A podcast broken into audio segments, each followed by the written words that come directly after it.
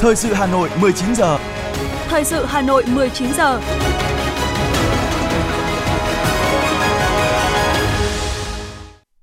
Mời quý vị và các bạn nghe chương trình thời sự tối nay thứ tư ngày 24 tháng 5 năm 2023. Những nội dung chính sẽ được đề cập đến trong chương trình. Dưới sự chủ trì của Chủ tịch Quốc hội Vương Đình Huệ, ngày hôm nay Quốc hội thảo luận về một số nội dung còn ý kiến khác nhau của dự án luật đấu thầu sửa đổi, dự án luật phòng thủ dân sự. Phó Bí thư Thường trực Thành ủy Nguyễn Thị Tuyến dự lễ tuyên dương 759 học sinh giỏi tiêu biểu của thành phố Hà Nội. Hàng loạt ngân hàng giảm lãi suất huy động. Trong phần tin thế giới có những tin đáng chú ý, Nga triển khai tàu ngầm hạt nhân mới nhất tới căn cứ ở Thái Bình Dương. Thủ tướng Thái Lan cam kết chuyển giao quyền lực suôn sẻ. Và sau đây là phần nội dung chi tiết. Thưa quý vị và các bạn, ngày hôm nay, ngày làm việc thứ ba của kỳ họp thứ năm, dưới sự chủ trì của Chủ tịch Quốc hội Vương Đình Huệ, trong phiên làm việc buổi sáng, Quốc hội đã thảo luận ở hội trường về một số nội dung còn ý kiến khác nhau của dự án luật đấu thầu sửa đổi. Buổi chiều, Quốc hội tiến hành thảo luận về một số nội dung còn ý kiến khác nhau của dự án luật phòng thủ dân sự. Phản ánh của phóng viên Lưu Hương. Thảo luận tại nghị trường về dự án luật đấu thầu sửa đổi, nhiều đại biểu cho rằng dự thảo luật đã tiếp thu ý kiến của các vị đại biểu Quốc hội và sửa đổi theo hướng tích cực phù hợp với các luật khác. Tuy nhiên còn một số vấn đề cần làm rõ thêm. Theo đại biểu Trần Thị Nhị Hà đoàn Hà Nội, dự thảo luật đấu thầu sửa đổi đã nhận được nhiều sự quan tâm của đông đảo cử tri trong thời gian vừa qua, đặc biệt là những người trong ngành y tế để khắc phục những vướng mắc trong việc đấu thầu thuốc, trang thiết bị y tế. Khẳng định nhiều sai phạm trong thời gian qua đều có liên quan đến giá gói thầu, đại biểu Trần Thị Nhị Hà cho biết. Trong dự thảo không có hướng dẫn về việc xác định giá gói thầu. Bằng nghị quyết 30, chính phủ đang giao Bộ Y tế xây dựng hướng dẫn về giá gói thầu trang thiết bị y tế. Tuy nhiên, nhiều nội dung trong dự thảo hướng dẫn của Bộ Y tế vẫn còn vướng mắc. Quốc hội đã cho ý kiến đối với dự thảo luật giá sửa đổi để điều chỉnh các nội dung về giá, nhưng không có quy định về giá gói thầu Góp ý vào dự thảo luật này, đại biểu Phạm Văn Hòa đoàn Đồng Tháp thống nhất quy định đối với các hình thức lựa chọn nhà thầu thì cần phải đấu thầu. Tuy nhiên, đại biểu cho rằng không phải lĩnh vực nào cũng đấu thầu và không phải mỗi lần đấu thầu đều mang lại hiệu quả thiết thực cho nhà nước. Trong thời gian qua chúng ta kêu gọi nhà đầu tư ờ, chọn để làm thành lập dự án, tất cả các thứ rồi. Nhà đầu tư người ta chọn, người ta làm dự án xong ờ, tất cả những thứ ở trơn rồi mình chúng ta tổ chức đấu thầu. Mà xin thưa, theo tôi biết thì hiện nay tất cả nhà đầu tư mà khi mà mà lựa chọn dự án thì nhà đầu tư đều trúng thầu hết không có một cái nhà đầu tư nào khác hơn để trúng thầu tại vì họ không tham gia và nếu họ có tham gia đi nữa thì họ cũng bị loại hồ sơ thôi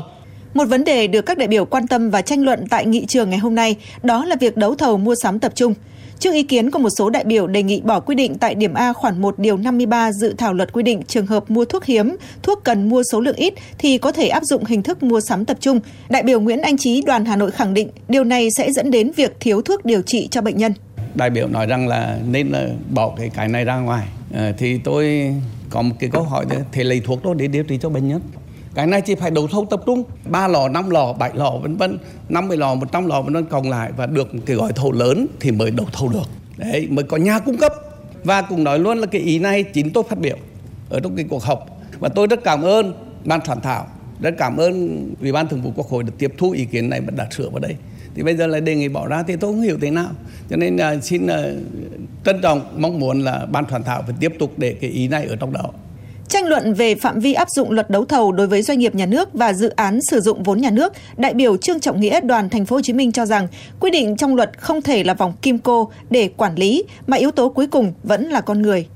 Tôi cho là chúng ta không nên cực đoan trong cái việc này. Chúng ta đã có cái cái phân biệt doanh nghiệp nhà nước và doanh nghiệp có vốn đầu tư của nhà nước thì chúng ta đã đưa cái doanh nghiệp nhà nước trước đây nó khác chúng ta đổi lại là trên 50% là xếp vào doanh nghiệp nhà nước hết rồi bây giờ cái doanh nghiệp nhà nước này trên 50% này đi đầu tư vào một cái doanh nghiệp khác. Thì ông có khi ông chỉ chiếm có 50% của cái vốn của cái doanh nghiệp kia thôi. Thế thì anh cũng phải chịu cái sự chi phối của luật đấu thầu. Thì cái điều đó là cực đoan và không cần thiết.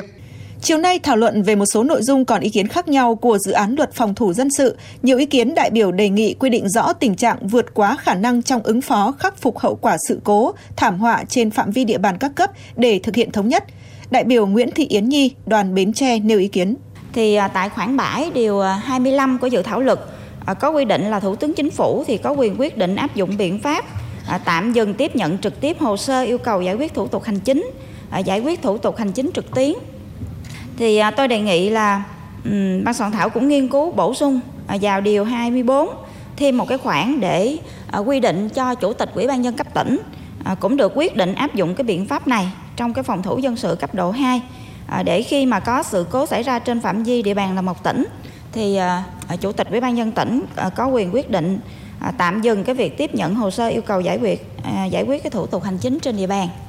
Nhiều ý kiến đại biểu cũng đề nghị ra soát quy định về các biện pháp để thống nhất khả thi, bổ sung một số biện pháp để huy động trưng dụng, trưng mua một số loại tài sản phương tiện nhằm đáp ứng nhu cầu phòng thủ dân sự khi có sự cố thảm họa, quy định cụ thể thẩm quyền ban bố, bãi bỏ cấp độ phòng thủ dân sự, tránh trồng chéo với pháp luật có liên quan, thuận lợi trong tổ chức thực hiện. Mời quý vị nghe tiếp phần tin. Thưa quý vị, chiều nay, Ủy viên Trung ương Đảng, Phó Bí thư Thường trực Thành ủy Nguyễn Thị Tuyến đã trân trọng trao huy hiệu 80 năm tuổi Đảng đợt 19 tháng 5 tặng đảng viên Lão Thành Lê Hòa, tức Phạm Đăng Miêu, thuộc Đảng bộ phường Ô Trợ Dừa, quận Đống Đa. Sinh năm 1928, tham gia cách mạng từ năm 1944, đảng viên Lão Thành Lê Hòa đã trải qua các vị trí công tác khác nhau và có nhiều đóng góp trong quá trình xây dựng, phát triển của lực lượng công an nhân dân, được Đảng nhà nước tặng thưởng nhiều phần thưởng cao quý. Thay mặt lãnh đạo thành phố, Phó Bí thư Thường trực Thành ủy Nguyễn Thị Tuyến trân trọng cảm ơn những công lao, đóng góp của đảng viên Lão Thành Lê Hòa đối với sự nghiệp cách mạng của Đảng, của dân tộc. Đồng thời, mong muốn đồng chí mãi là chỗ dựa vững chắc và là tấm gương sáng cho thế hệ trẻ noi theo. Thưa quý vị, phát biểu tại lễ khai giảng lớp bồi dưỡng nâng cao năng lực lãnh đạo, quản lý đối với các đồng chí Phó Bí thư Đảng ủy xã phường thị trấn, nhiệm kỳ năm 2020-2025 sáng nay, Ủy viên Trung ương Đảng, Phó Bí thư Thường trực Thành ủy Nguyễn Thị Tuyến nhấn mạnh, đội ngũ Phó Bí thư Đảng ủy xã phường thị trấn phụ trách công tác xây dựng Đảng có vị trí vai trò rất quan trọng trong công tác xây dựng Đảng và hệ thống chính trị ở cơ sở. Việc bồi dưỡng nâng cao năng lực lãnh đạo quản lý cho đội ngũ Phó Bí thư Đảng ủy xã, phường, thị trấn sẽ góp phần quan trọng để nâng cao chất lượng hoạt động, năng lực lãnh đạo, sức chiến đấu của các tổ chức cơ sở Đảng ở xã, phường, thị trấn. Phó Bí thư Thường trực Thành ủy Nguyễn Thị Tuyến đề nghị các học viên nhận thức rõ trách nhiệm của mình, nghiêm túc học tập, từ đó vận dụng những kiến thức kỹ năng tiếp thu được trong khóa học và công tác của mình để thực hiện tốt chức trách nhiệm vụ được giao. Thưa quý vị và các bạn, sáng nay, Sở Giáo dục và Đào tạo Hà Nội tổ chức lễ tuyên dương khen thưởng học sinh giỏi tiêu biểu thủ đô năm học 2022-2023. 759 học sinh giỏi tiêu biểu, đại diện cho gần 2,2 triệu học sinh các cấp thuộc ngành giáo dục và đào tạo Hà Nội vinh dự có mặt tại buổi lễ. Dự buổi lễ có các đồng chí Ủy viên Trung ương Đảng, Phó Bí thư Thường trực Thành ủy Hà Nội Nguyễn Thị Tuyến, Phó Bí thư Thành ủy, Chủ tịch Ủy ban nhân dân thành phố Hà Nội Trần Sĩ Thành, Phó Bí thư Thành ủy Hà Nội Nguyễn Văn Phòng cùng các đồng chí lãnh đạo Bộ Giáo dục và Đào tạo, các sở ban ngành thành phố. Năm học 2022-2023, quy mô giáo dục Hà Nội tiếp tục được ổn định và có bước phát triển mạnh. Hiện toàn thành phố có 2.840 đơn vị trường học với gần 2,2 triệu học sinh và gần 123.000 giáo viên. Cùng với nâng cao chất lượng giáo dục đại trà, Hà Nội tiếp tục duy trì chất lượng giáo dục mũi nhọn với thành tích dẫn đầu cả nước trong các kỳ thi học sinh giỏi quốc gia, quốc tế với 8 học sinh đạt giải quốc tế, 141 học sinh đạt giải trong kỳ thi chọn học sinh giỏi quốc gia. Phát biểu tại buổi lễ, Chủ tịch Ủy ban nhân dân thành phố Hà Nội Trần Sĩ Thanh biểu dương thành tích mà ngành giáo dục và đào tạo thủ đô đã đạt được trong năm học vừa qua, đặc biệt là thành tích của 759 học sinh giỏi tiêu biểu dự buổi lễ. Chủ tịch Ủy ban nhân dân thành phố Trần Sĩ Thanh đề nghị ngành giáo dục và đào tạo Hà Nội chủ động phối hợp các sở, ban ngành, quận, huyện, thị xã, huy động và phát huy hiệu quả tiềm năng, thế mạnh, nguồn lực đầu tư cho sự nghiệp phát triển giáo dục và đào tạo, quan tâm đầu tư xây dựng cơ sở vật chất, cây xanh, tạo dựng môi trường sư phạm xanh, sạch, đẹp, ưu tiên bồi dưỡng học sinh giỏi quốc gia và quốc tế. Song song với việc từng bước nâng cao chất lượng giáo dục đại trà, ngành giáo dục và đào tạo Hà Nội cần thực hiện hiệu quả chương trình giáo dục phổ thông tổng thể, đẩy mạnh ứng dụng công nghệ thông tin trong quản lý, đặc biệt là trong đổi mới phương pháp dạy và học gắn với việc xây dựng trường học điện tử, chú trọng đào tạo ngoại ngữ, tạo cơ hội bình đẳng trong tiếp cận giáo dục, nhất là đối với trẻ em nghèo, vùng sâu, vùng xa. Tôi đề nghị ngành giáo dục và đào tạo Hà Nội cần tập trung triển khai thực hiện tốt công tác tuyển sinh đầu cấp, đảm bảo đáp ứng nhu cầu học tập của học sinh thủ đô chuẩn bị các điều kiện phục vụ kỳ thi trung học phổ thông để học sinh Hà Nội đạt kết quả cao nhất về kết quả tốt nghiệp và xét tuyển vào các trường đại học cao đẳng. Phối hợp chặt chẽ với các địa phương, đơn vị liên quan tổ chức hoạt động sinh hoạt lành mạnh, bổ ích, đặc biệt là hoạt động phòng chống tai nạn thương tích sông nước và các tai nạn khác cho học sinh trong dịp hè 2023. Tại buổi lễ, các đồng chí lãnh đạo thành phố Hà Nội và Bộ Giáo dục và Đào tạo đã trao bằng khen, giấy khen cho các học sinh đạt thành tích xuất sắc trong năm học vừa qua. Trong đó, 7 học sinh đạt thành tích xuất sắc trong kỳ thi Olympic quốc tế, nhận bằng khen của Ủy ban nhân dân thành phố Hà Nội, 13 học sinh đạt giải nhất, 46 học sinh đạt giải nhì, kỳ thi học sinh giỏi các môn văn hóa cấp quốc gia và 4 học sinh đạt giải nhì, cuộc thi khoa học kỹ thuật dành cho học sinh, nhận bằng khen của Bộ Giáo dục và Đào tạo. 40 học sinh có thành tích xuất sắc trong học tập, rèn luyện, nhận giấy khen của Sở Giáo dục và Đào tạo Hà Nội. Em Nguyễn Minh Anh, học sinh lớp 11, trường Trung học phổ thông chuyên Hà Nội Amsterdam, đạt giải nhì cuộc thi học sinh giỏi cấp quốc gia môn sinh học là một trong những học sinh được tuyên dương, chia sẻ. Con nghĩ đây là một trong những cái khoảng khắc và một niềm tự hào đối với con ấy và con nghĩ là đây nó cũng là một cái động lực giúp con luôn phấn đấu và luôn cố gắng hơn nữa cũng như các bạn ở đây thì con nghĩ là việc tuyên dương này là một sự ghi nhận ấy, một sự ghi nhận với công sức và cái nỗ lực của bọn con đã bỏ ra và cố gắng rất nhiều cũng là một cái nguồn động lực cho các bạn cố gắng phấn đấu hơn nữa với mục tiêu nâng cao chất lượng giáo dục và đào tạo toàn diện, đồng thời xây dựng thủ đô Hà Nội thực sự là trung tâm lớn, tiêu biểu của cả nước về giáo dục đào tạo chất lượng cao. Ngành giáo dục và đào tạo thủ đô năm học vừa qua đã tập trung triển khai thực hiện quyết liệt các nhiệm vụ trọng tâm. Tất cả các bậc học, cấp học hoàn thành xuất sắc nhiệm vụ được giao, đạt được nhiều thành tích rất đáng ghi nhận. Tại buổi lễ, Sở Giáo dục và Đào tạo Hà Nội đã vinh dự đón nhận cớ thi đua xuất sắc năm 2022 do chính phủ trao tặng.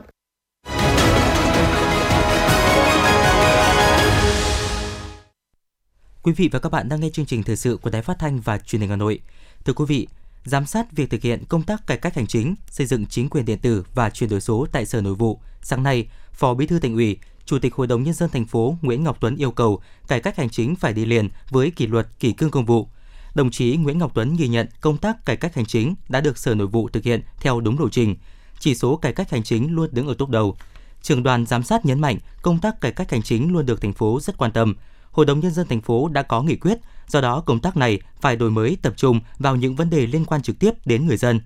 Người đứng đầu Hội đồng nhân dân thành phố cũng đề nghị Sở Nội vụ tăng cường tham mưu, giả soát liên thông, đề xuất các giải pháp đồng bộ về công tác cải cách hành chính, xây dựng rõ quy trình nội bộ, có cơ chế khen thưởng xử phạt kịp thời, có giải pháp xử lý cán bộ đùn đẩy né tránh công việc, đồng thời phối hợp tốt với các sở ngành tăng cường tuyên truyền về công tác cải cách hành chính và chuyển đổi số. Chiều nay, Phó Bí thư Thành ủy Nguyễn Văn Phong đã dự lễ kết nạp đảng cho hai đảng viên là học sinh trường Trung học phổ thông Thăng Long, quận Hai Bà Trưng, Hà Nội. Phát biểu tại buổi lễ, Phó Bí thư Thành ủy Nguyễn Văn Phong ghi nhận nỗ lực trong công tác lãnh đạo, chỉ đạo của Ban Thường vụ Quận ủy Hai Bà Trưng, việc thực hiện nghiêm túc cũng như tạo môi trường rèn luyện phấn đấu cho học sinh của trường Trung học phổ thông Thăng Long. Phong trào của đoàn thanh niên nhà trường đã giúp có được những đoàn viên ưu tú không chỉ trong học tập mà cả trong các hoạt động để bộc lộ năng lực cá nhân, đồng chí Nguyễn Văn Phong khẳng định việc kết nạp đảng viên là học sinh trung học phổ thông sẽ góp phần tạo dựng được những tấm gương có sức động viên cổ vũ đối với phong trào đoàn viên thanh niên nhà trường, giúp cho công tác giáo dục toàn diện của nhà trường được nâng lên một bước. Sáng nay, Sở Giao thông Vận tải Hà Nội tổ chức khai mạc diễn tập bảo đảm tác chiến phòng thủ với đề mục Sở Giao thông Vận tải phối hợp với các sở ngành tham mưu cho Ủy ban nhân dân thành phố chỉ đạo chuyển hoạt động của địa phương vào các trạng thái quốc phòng, tổ chức chuẩn bị và thực hành đảm bảo tác chiến phòng thủ. Phó Chủ tịch Thường trực Ủy ban nhân dân thành phố, trưởng ban chỉ đạo diễn tập thành phố Lê Hồng Sơn đến dự và chỉ đạo diễn tập. Cuộc diễn tập nhằm bồi dưỡng, nâng cao năng lực lãnh đạo, chỉ đạo của cấp ủy, quản lý điều hành của ba giám đốc, năng lực tham mưu của các phòng, đơn vị trực thuộc sở, đồng thời nâng cao chất lượng tổng hợp và sẵn sàng chiến đấu của lực lượng tự vệ. Từ đó có biện pháp tiếp tục tham mưu với thành phố củng cố, xây dựng khu vực phòng thủ thủ đô đáp ứng yêu cầu nhiệm vụ trong tình hình mới. Sáng nay, công ty trách nhiệm hữu hạn thương mại và xây dựng Thân Hà tổ chức lễ khởi công xây dựng nhà ở xã hội thuộc dự án khu nhà ở đô thị Kim Hoa, xã Kim Hoa, huyện Mê Linh, Hà Nội. Ủy viên Ban Thường vụ Thành ủy, Phó Chủ tịch Ủy ban nhân dân thành phố Nguyễn Trọng Đông dự. Dự án nhà ở xã hội Kim Hoa nằm trong khu đô thị Kim Hoa, huyện Mê Linh, được xây dựng trên diện tích đất hơn 93.000 m2, kết nối với quốc lộ 2 đường vành đai 4. Dự kiến dự án sẽ bàn giao căn hộ trong quý thứ tư của năm 2024. Phó Chủ tịch Ủy ban nhân dân thành phố Nguyễn Trọng Đông đánh giá, việc khởi công tổ hợp dự án nhà ở xã hội có ý nghĩa hết sức quan trọng, mở ra cơ hội cho gần 18.000 công nhân đang phải thuê nhà trọ để làm việc tại khu công nghiệp Quang Minh và nhiều người lao động có thu nhập thấp chưa có nhà ở thuộc huyện Mê Linh. Đây là hành động thiết thực, cụ thể hóa chủ trương của chính phủ và thành phố góp phần giải quyết nhu cầu nhà ở cho người dân đang sinh sống, làm việc tại huyện Mê Linh nói riêng và thủ đô Hà Nội Nội nói chung, đồng thời góp phần phát triển kinh tế xã hội của huyện Mê Linh. Ngày hôm nay, Ban dân vận Thành ủy Hà Nội phối hợp với trường đào tạo cán bộ Lê Hồng Phong tổ chức khai mạc lớp bồi dưỡng nghiệp vụ công tác dân vận năm 2023. Lớp bồi dưỡng nghiệp vụ công tác dân vận ngày hôm nay gồm hai chuyên đề rất thiết thực nhằm cung cấp những vấn đề mới đặt ra về công tác dân vận của Đảng bộ thành phố sau sơ kết giữa nhiệm kỳ thực hiện nghị quyết Đại hội 17 Đảng bộ thành phố và việc triển khai thực hiện luật dân chủ ở cơ sở sẽ có hiệu lực từ ngày 1 tháng 7 năm 2023.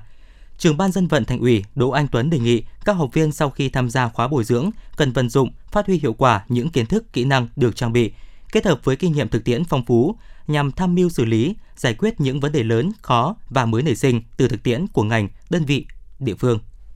Việc lấy ý kiến cử tri về đề án thành lập quận Đông Anh và các phường thuộc quận Đông Anh thành phố Hà Nội sẽ được triển khai từ ngày 25 tháng 5 đến ngày mùng 5 tháng 6 năm nay. Đây là chủ trương phù hợp với hiện trạng phát triển kinh tế xã hội và tốc độ đô thị hóa của huyện trong thời gian vừa qua, tạo cơ sở pháp lý cho việc thiết lập mô hình tổ chức chính quyền phù hợp, giúp Đông Anh hoàn thành tốt nhiệm vụ quản lý hành chính nhà nước, phát triển kinh tế xã hội, tạo nên bộ mặt mới cho đô thị Đông Anh trong giai đoạn phát triển và hội nhập. Đồng thời, đây cũng là động lực mạnh mẽ tăng cường thu hút đầu tư, khơi dậy và phát huy mọi lợi thế tiềm năng sẵn có để Đông Anh bứt phá vươn lên, phát triển bền vững, trở thành đô thị văn minh hiện đại. Sáng nay, Ủy ban nhân dân quận Long Biên phối hợp cùng tạp chí Kiến trúc, Hội Kiến trúc sư Việt Nam đã tổ chức lễ phát động cuộc thi sáng tác biểu trưng quận Long Biên và tọa đàm Long Biên hội tụ, khởi sắc và tương lai. Phát biểu tại buổi lễ, ông Nguyễn Mạnh Hà, Chủ tịch Ủy ban nhân dân quận Long Biên cho biết, cuộc thi nhằm quảng bá hình ảnh quận Long Biên với sức sống mới, trẻ trung, năng động và tiến bộ. Đồng thời, tìm kiếm hình ảnh biểu trưng thể hiện rõ nét về những giá trị lịch sử, văn hóa của quận, góp phần gìn giữ và phát huy những tiềm năng đóng góp vào sự phát triển của quận Long Biên thời kỳ mới, gắn với chiến lược phát triển du lịch sông Hồng, sông Đuống. Ban tổ chức nhận tác phẩm dự thi từ nay đến ngày 23 tháng 6. Dự kiến lễ triển lãm trưng bày và công bố kết quả cuộc thi sẽ diễn ra vào tháng 8 năm 2023. Tổng giá trị giải thưởng cuộc thi là 350 triệu đồng. Thưa quý vị và các bạn, với phương châm kiên trì, bền bỉ, bám sát mục tiêu và quyết liệt hành động, việc triển khai thực hiện chương trình số 06 của Thành ủy về phát triển văn hóa, nâng cao chất lượng nguồn nhân lực, xây dựng người Hà Nội thanh lịch văn minh giai đoạn năm 2021-2025 đã mang đến những chuyển biến tích cực, rõ nét trong phát triển văn hóa con người Hà Nội. Nhờ đó, văn hóa con người đang trở thành trung tâm trong chính sách phát triển toàn diện và bền vững của thủ đô. Với vị thế là một kinh đô lâu đời hơn 1.000 năm tuổi, một đô thị thủ phủ lớn nhất nước, bên cạnh thái độ thân thiện và cởi mở, người Hà Nội luôn thể hiện thái độ tự trọng và tôn trọng người khác, thái độ trung thực, thẳng thắn, lòng nhân ái, bao dung. Trong ứng xử, người Hà Nội luôn chú ý cung cách hành vi, điệu bộ cử chỉ, biểu hiện ở sự thanh thoát, thanh tao, thanh nhã trong lời ăn tiếng nói, ở sự lịch lãm, lịch thiệp và lịch sự trong cử chỉ, điệu bộ, trang phục và phong cách giao tiếp – Nét thanh lịch của người Hà Nội được thể hiện hết sức đa dạng trong lối sống, trong sinh hoạt gia đình và cộng đồng, trong văn hóa ẩm thực và kiến trúc. Bà Vũ Thị Vinh, người luôn gắn bó với Hà Nội chia sẻ. Tôi thì à, ở Hà Nội đến bây giờ là là người Hà Nội đã gần 70 năm rồi. Cho nên là luôn luôn tự hào mình là người Hà Nội. Đấy và à, trong các cái cái cuộc vận động để xây dựng Hà Nội à, văn minh thanh lịch thì à, phải nói đấy là cái trách nhiệm của mỗi người dân. Nhưng mà ở Hà Nội nó có một cái đặc thù so với các cái nơi khác, tức là mình là cái thủ đô, cho nên là rất là nhiều người từ các nơi khác đến. Cho nên là không phải chỉ có riêng người sống, sinh ra ở Hà Nội mà bây giờ là nó là một cái sự gọi là à, kết nối của rất là nhiều các cái địa phương. Chính vì thế làm thế nào để mỗi một người dân là Hà Nội, là người Hà Nội và những người hiện nay là đang sống ở Hà Nội và rồi sẽ làm việc ở Hà Nội có thể không? Và tất cả đều phải là nghĩ rằng là phải xây dựng đóng góp cho Hà Nội thì mới có thể làm cho cái phong trào lành mạnh được. Theo ông Nguyễn Túc, Ủy viên Đoàn Chủ tịch Ủy ban Trung ương Mặt trận Tổ quốc Việt Nam, thì Hà Nội còn mang vẻ đẹp truyền thống của văn hóa, văn học đậm nét Thăng Long, nơi hội tụ tao nhân mặc khách bốn phương với những địa danh nổi tiếng đã đi vào thơ văn nhiều thế hệ. Với vùng đất được coi là tứ chiếng, tập hợp nhiều người ở khắp mọi miền đất nước về sinh sống làm việc rồi lập nghiệp lâu dài, Hà Nội luôn chứng kiến một quá trình biến đổi, giao hòa, ổn định và phát triển giữa các đặc trưng của người Hà Nội gốc và người dân nhập cư. Hàng chục vạn dân của các địa phương đến Hà Nội hàng năm mang cả phong tục, tập quán, thói quen, văn hóa, lối sống ứng xử của vùng quê của họ, cả tốt và chưa tốt – một Hà Nội kinh kỳ, xứ Tràng An hiện nay đang tồn tại rất nhiều hành vi ứng xử thiếu văn hóa. Ông Nguyễn Túc, Ủy viên Đoàn Chủ tịch Ủy ban Trung ương Mặt trận Tổ quốc Việt Nam chia sẻ. Phải nói tới Hà Nội nó thay đổi đi nhiều. Những người gốc thủ đô hiện nay chiếm không quá 40%. Thành nó làm cho cái thanh lịch văn minh của Hà Nội nó có nhiều cái xáo trộn. Thành bây giờ muốn mà bảo tồn phát huy được cái Hà Nội thanh lịch và văn minh phù hợp điều kiện này này, cần có cái tuyên truyền, giáo dục ngay từng gia đình về những phong cách đó. Ví dụ như tôn ti trật tự trong gia đình, làm như thế nào cho nó phù hợp với điều kiện này, vừa phát huy được dân chủ nhưng mà không đi quá xá gọi trong cái nếp nhà.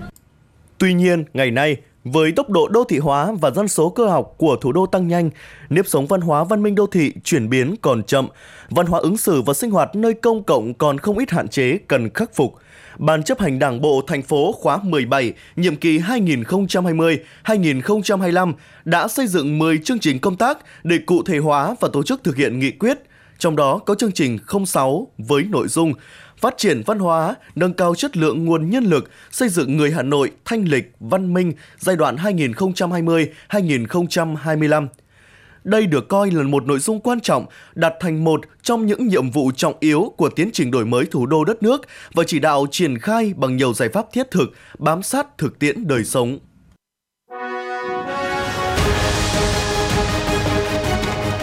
Thời sự Hà Nội, nhanh, chính xác, tương tác cao. Thời sự Hà Nội, nhanh, chính xác, tương tác cao.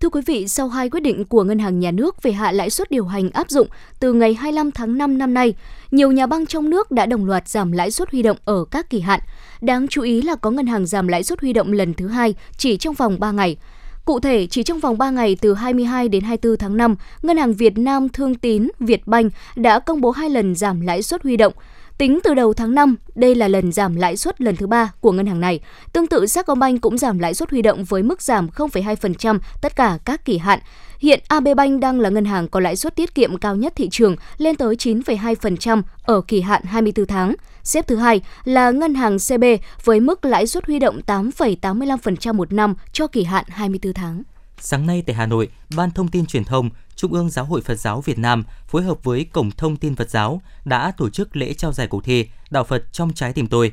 Phát biểu tại lễ trao giải, Hòa thượng Thích Gia Quang, Phó Chủ tịch Hội đồng trị sự, trưởng Ban Thông tin Truyền thông, Trung ương Giáo hội Phật giáo Việt Nam cho biết, sau 6 tháng phát động cuộc thi, ban tổ chức đã nhận được 800 tác phẩm tham dự dự thi thuộc các thể loại khác nhau. Ban tổ chức đã chấm chọn và trao giải nhất cho bài viết Tu nhà của tác giả Quảng Phương, thành phố Huế. Hai giải nhì được trao cho các bài viết Con đã gặp Đức Phật từ vô thỉ kiếp đến bây giờ của tác giả Lưu Đình Long và Thả trôi những sợ hãi, muộn phiền và bất mãn của đời người của tác giả Nguyễn Thị Kim Ngọc, thành phố Hồ Chí Minh.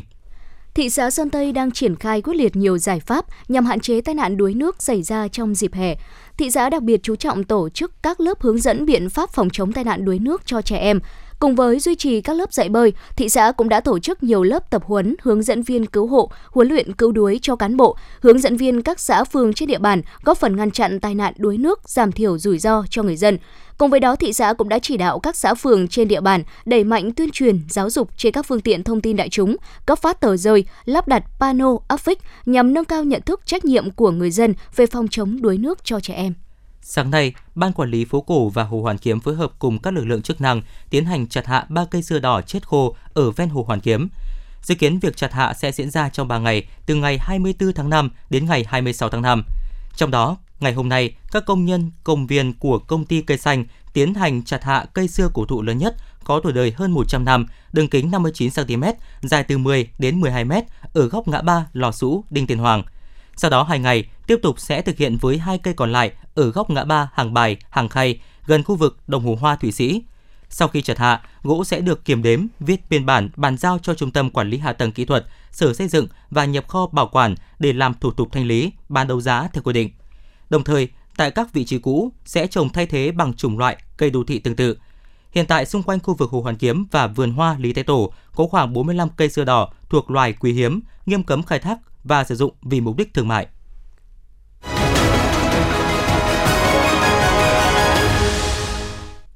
Xin được chuyển sang phần tin quốc tế. Thưa quý vị, hãng thông tấn TASS ngày hôm nay đã đưa tin tàu Gene Rarissimo Ruvodov, tàu ngầm trang bị tên lửa đạn đạo chạy bằng năng lượng hạt nhân mới nhất của Hải quân Nga, sẽ tới căn cứ thường trực trên bán đảo Kamchatka ở Thái Bình Dương vào tháng 8 tới. Tàu Generalissimo Suvorov đi vào hoạt động vào cuối năm 2022, mang theo 16 tên lửa gắn đầu đạn hạt nhân của Nga, với mỗi tên lửa có thể mang nhiều hơn một đầu đạn hạt nhân. Trong một cuộc phỏng vấn ngày hôm qua, Giám đốc Cơ quan Tình báo Quốc phòng Ukraine Kiri Budanov cho biết Ukraine có những vũ khí cần thiết để bắt đầu cuộc phản công được đồn đoán từ lâu, nhưng để thực sự đẩy lùi được lực lượng Nga, Kiev cần nhiều vũ khí hơn thế. Tổng thống Ukraine Volodymyr Zelensky khẳng định cuộc phản công sẽ được phát động ngay sau khi Kiev tích lũy được lượng vũ khí và đạn dược tối thiểu cần thiết cho nỗ lực này và Ukraine chỉ cần thêm một chút thời gian. Thủ tướng Nhật Bản Kishida Fumio ngày hôm nay khẳng định nước này không có kế hoạch trở thành thành viên của Tổ chức Hiệp ước Bắc Đại Tây Dương NATO, song xác nhận có kế hoạch mở văn phòng liên lạc của NATO tại nước này. Bình luận của ông Kishida được đưa ra sau khi đại sứ Nhật Bản tại Mỹ Koji Tomita hồi đầu tháng cho biết NATO đang lên kế hoạch thành lập văn phòng ở thủ đô Tokyo, văn phòng đầu tiên ở châu Á, để tạo điều kiện thuận lợi cho các cuộc tham vấn định kỳ với các đối tác trong khu vực như Australia, New Zealand và Hàn Quốc. Phát biểu sau cuộc họp nội các ngày hôm qua, Thủ tướng Thái Lan Prayut chan cam kết sẽ chuyển giao quyền lực suôn sẻ cho chính phủ mới, được thành lập sau cuộc tổng tuyển cử ngày 14 tháng 5. Thủ tướng Prayut khẳng định bản thân ông không có vấn đề với bất cứ bên nào và ông tôn trọng tiến trình dân chủ đang diễn ra. Trong giai đoạn chuyển đổi hiện nay, chính phủ tạm quyền đang tiếp tục thực thi công vụ hiệu quả để đảm bảo chăm lo cho cuộc sống của người dân.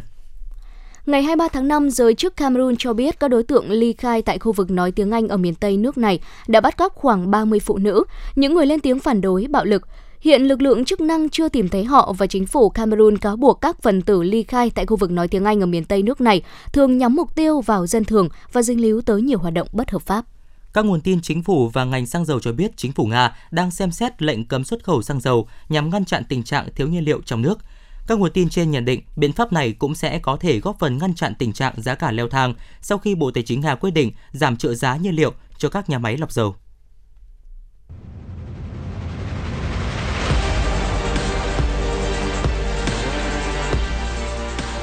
Bản tin thể thao Bản tin thể thao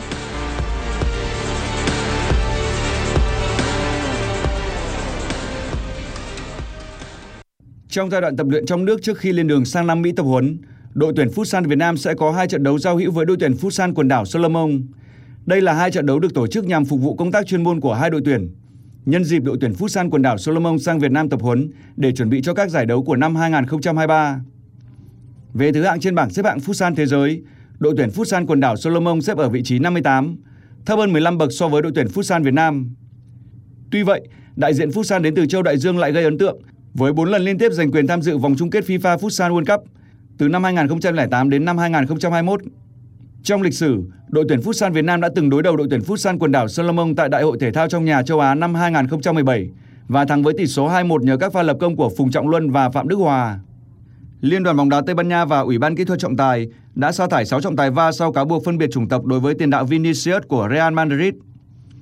Cụ thể, Ủy ban trọng tài đã đưa ra quyết định án phạt đối với trọng tài Iliciat Villanueva, điều khiển va trận đấu giữa Real Madrid và Valencia. Sau tình huống lùm xùm xung quanh câu chuyện của Vinicius nhận thẻ đỏ tại sân vận động Mestalla,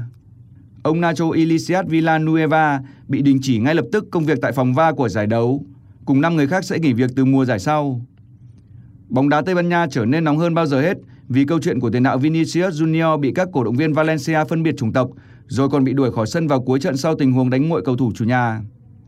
Cầu thủ này sau đó bức xúc chỉ trích trọng tài và ban tổ chức La Liga đã thờ ơ với những hành vi phân biệt đối xử nhắm vào mình và đã gây ra những làn sóng tranh cãi mãnh liệt.